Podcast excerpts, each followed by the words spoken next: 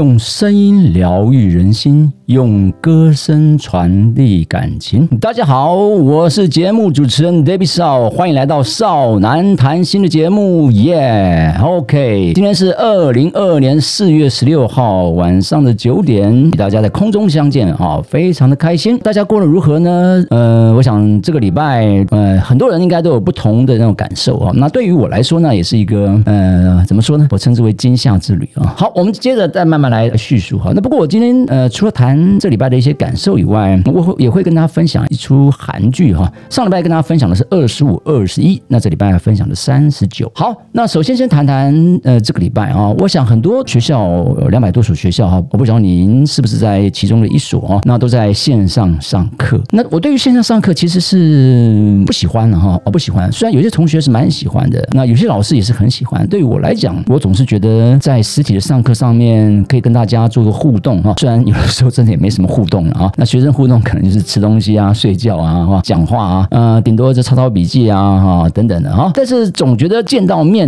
比较安心一点哈。那至于在线上的话，说真的，学生在线上另一端到底在做什么，我们根本也不清楚。睡着听、躺着听，对不对？那或者有些边工作边听，那甚至有我在点名的时候说，为什么没有开麦啊？老师，我在骑车，刚刚没办法开麦。哦，刚刚在骑车。老师，我刚刚没办法这个喊又，因为我在工作，这样被老板知道了哈。所以奇奇怪怪的事情都有。线上上课里面就是这样子哈，那自己在演一出独角戏。当然，有些老师也可以把线上上课弄得比较活一点哈。不过我我必须说我没办法啊。哦，我可以在线上上课里面，就像现在现在这种收听这种感觉哈。那只不过现在你们的收听可能没有看到荧幕啊。那线上上课我绝对是开荧幕，绝对是开镜头让大家看得到我。那我不晓得是不是我在唱独角戏。那总之，呃，我可以演得很活，但是让我在线上跟大家有所互动，目前来讲，呃，我我做不到。老实说，我做不到啊。我个人不爱线上上课，尤其是像我用 Google Meet 啊，那以往 Google Meet 可以做一个荧幕录影，那现在又不行了哈。那等等的一个，当你要做新的一些学习啊，好在我的孩子呢也帮我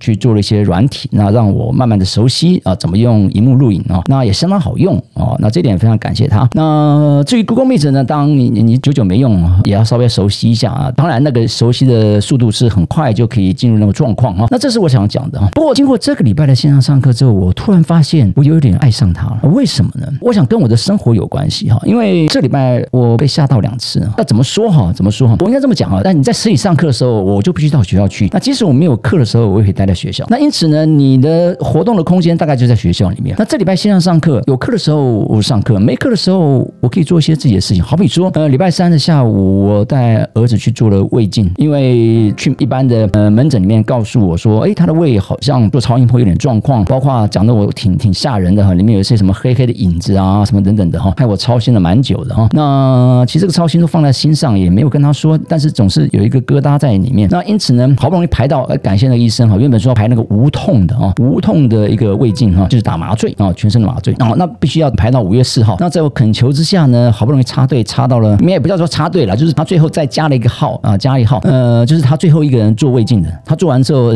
医生啊、护士就收工了哈。我看他们就推着仪器啊，就走人了哈。总之呢，就是这样的一个过程里面，我非常感谢医生排在啊这礼拜三的下午最后一号，大概做的时候大概四点。那多亏了线上上课啊，我我可以带他去，否则的话，我人在学校，或者说我必须要呃请个假啊什么等等的哈。那这是线上上课让我爱上他一点。那为什么被惊吓呢？就是因为呃他也没做过胃镜，不过我自己做胃镜大概二十年前哈，吞那个管线啊，把那个线吞进去，他去照射你的胃里面的东西哈，简单给你喉咙一点麻醉哈，咽的同时他就把那个透视镜还是什么样的哈，穿到你的胃里面去哈，有时候会很想要吐的那种感觉哈。那现在是麻全身麻醉，好，那我就带他去了的。一进去之后，他先让我陪着孩子进去填一些资料、签署一些文件等等的。他开始要先把那个针头哈，针头的软管哈，先插到血管手掌背啊，手掌背上面的那个血管里面。那还没有打麻醉哦，先插上去，方便待会的时候医生就直接呃注一些麻醉的药。一插进去之后呢，哎呀，这个我就发现他慢慢慢慢不到一分钟过去了，哎，怎么人在好像有点那种发抖的感觉哈，想要睡着。那个男的护士哦，一直在跟他讲，护理师哈，一直说眼睛张开来，眼睛张开来。然后其实我也不知道，我就跟着叫眼睛张开来，眼睛张开来。那后来护理师赶快去推一个病床，直接还能走。那走到病床那边的时候，要哎，他几乎就是已经软掉了哈。哎，还好那男生哈，可以把他给抱到那个床上。那这抱到床上之后，就让我到外面去等。后来我我进来的时候，他已经清醒了，因为满身都是冒一些冷汗啊。那护理师也帮他去做了一些这个检测，包括血糖检测啊、心跳等等那些东西，我不知道还有些什么。接着他就在躺在床上，所以他后来跟我讲说，旁边人看到他都蛮羡慕的。我说为什么很羡慕？旁边都走进去去做那个胃镜啊、大肠镜哈，唯独一个人他是可以躺在那里被推进去哈。总之去做了这样的一个胃镜。好，那这样一个已经被星期三已经被惊吓一次了。那到了星期五呢，就要看报告了。那早上妈妈胃觉得不舒服，到门诊去拿药。那门诊的医医师呢，就给他打了一个营养针，那也打了一个胃药，可能是打嗝哈，不舒服啊，倒不是胃痛，跟儿子的状况不太一样啊。儿子当然有逆流啊，或者说是，但是他是胃痛啊。对我想要讲啊，儿子那个状况那天就叫一个晕针的状况。我有看过我的学生在做健康检查这个抽血的时候啊，也有会晕针的状况。那妈妈在那那天的时候，礼拜五的时候早上呢，也后来也产生了晕针，那赶快就叫救护车啊，帮他送到又是又去双河医院。所以礼拜三去了双河医院，礼拜五早上又送到双河医院急诊室。那好在是整个检查下来都一切都平平安安的哈，那也都没有什么状况。那送妈妈回去之后呢，吃个中饭，我下午呢又再带儿子来去看那个报告。医生看了报告之后，我也让我在旁边也看了，哎，整个胃部我觉得蛮漂亮的哈，很光滑的。胃里面，哎，胃里面是这样状况哦。整个来看啊，医生说蛮 OK 的哈，只不过真是在食道那边有点那个可能胃酸逆流的部分哈，有一点痕迹。呃，我想讲的就是什么？如果真的在实体上课的时候，哎，我可能就是没办法去处理这些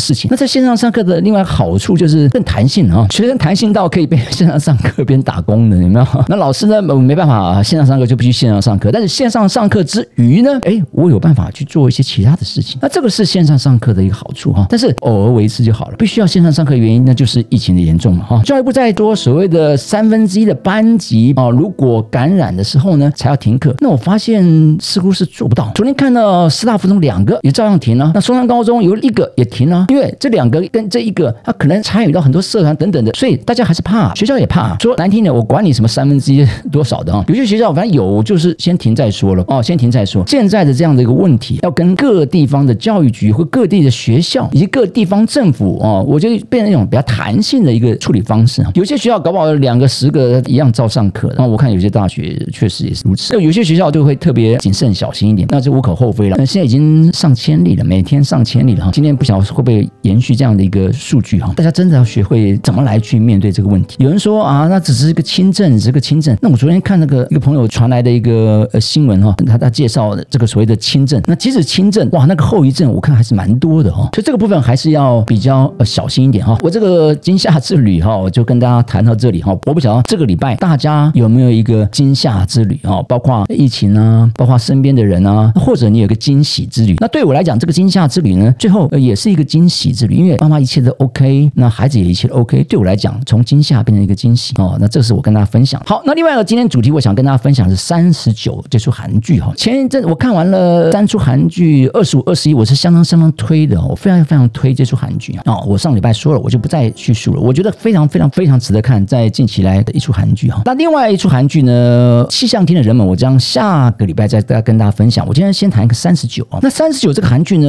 呃，一开始大家对它期待其实蛮大大的。那因为里面最近常在探讨的孙艺珍刚结婚的呃女性孙艺珍哈，我蛮喜我蛮喜欢她的演技的，演那个《机智医生生活》演的蛮好的那个，我一下忘了她什么啊？呃，就是《机智医生生活》里面唯一的那个女医师啊。那另外一个姓申的一个女性哈，总之是讲他们三个人刚好他们现实生活里面也是三十九岁，他们的一个那生命的一个过程啊，以他们为主角。所以这出戏你说要男主角吗？那就像孙艺珍男朋友可能是男主角嘛哈。同样这三个女生身边都有都有一个另外一个男人哈。那在探讨他们的一个一些过程啊，当然还是绕着三个女生来讲啊。这出戏哈，说到我推吗？我原本大家对他期待，我也对他期待蛮大的。但是后来我发现，故事的叙述的第一个紧凑上面，我我个人认为说不够紧凑，有一点拖。那另外一点呢，我个人认为在戏剧的里面编剧的编排里面哈，或许应该更多一点绕在除了他们三个人以外，他们三个人身边的三个男生的一些这样的一个戏份，应该再多一点那个彼此的互动。反而是应该拿掉的是什么呢？在这出戏里面，孙艺珍跟她的哦男朋友的的一个妹妹，孤儿院所领养的妹这个角色基本上我个人认为是多余的。那这样插进来的时候有点突兀，有点多余，不如把他们的戏份多来谈述一下这三对之间的一个相处。啊，或者他们的一个那个情感的交流啊、沟通的一个过程啊等等的啊，那我觉得或许会呃更好一些哈，会更紧凑一些。为什么我以一个标题叫“生命的告别派对”呢？因为这点我是特别想来跟大家讲的。因为在这出戏的最后一集的时候呢，那孙艺珍帮他的好友，因为得了，我记得没错的话，应该是胰脏癌啊，因为胰脏癌是很难被发现，一发现大概就是末期了，第四期了啊。帮他的好朋友办了一场生命的告别 party 哈，类似一个这样子一个 party 里面，把所有的好朋友或者亲戚呀等等的找回来，在那个 party 上面，呃，跟大家告别。啊。我觉得这个是跟我的一个理念相当相当的接近哈，因为我常告诉别人，也告诉自己的家人，我未来不办告别式的，告别式里面只有家人，而且非常简单，非常简单的过去啊。那我身边的一个告别的 party 呢，预计在二零二五年。哦，在办一场演唱会里面，把所有的好朋友、学生等等所有找回来，在那个演唱会里面啊，看看彼此，因为我也不喜欢说，当我人真正消失在这个世界上的时候，大家来看我那个一面，那我又不能跟他起来跟他讲，嘿，hello，欢迎来了。这个告别的 party 上面我可以啊，哇，可以甚至一一的拥抱都可以哈，跟大家告别。所以这样的一个安排，哎，我觉得呃，我我蛮喜欢的，原因就是跟我有相同的一个那个理念。那经过这礼拜的这个所谓的惊吓之旅哦，那更让我更坚定了，呃，我想要办二零二五年的一个生命的告别的 party。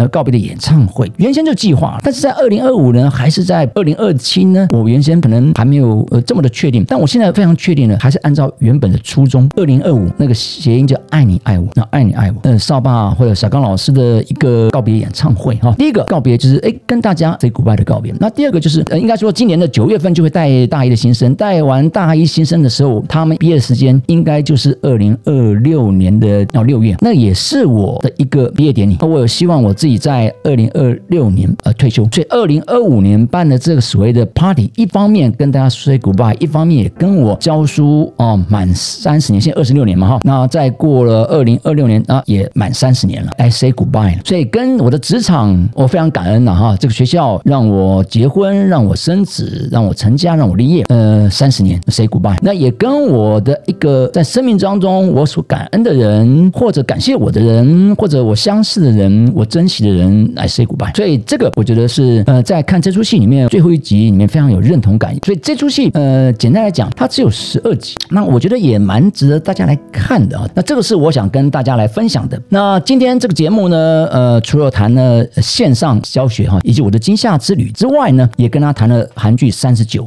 哦，那个生命的告别 party，我说的。那我在我的二零二五年办一场生命的告别的演唱会。啊，告别职场，在告别我生命中里面点点滴滴跟我有关联性的人，也希望大家在二零二五年，原则上我应该会办在二零二五年的暑假来跟大家告别，所以办两场，暑假一场呢，可能选择河岸留言，那或者在中立我们的学校办一场，因为既然是要告别学校嘛，我可能会在学校办一场。啊，总之啊，至少会有一场这样的一个所谓的演唱会的一个告别 Party，这就是今天的节目，欢迎大家收听我少男谈心，每周六晚上九点在 YouTube 频道或者 KK Bus 以及 Apple Podcasts，欢迎的收听，我们下周再见，拜拜，阿妞。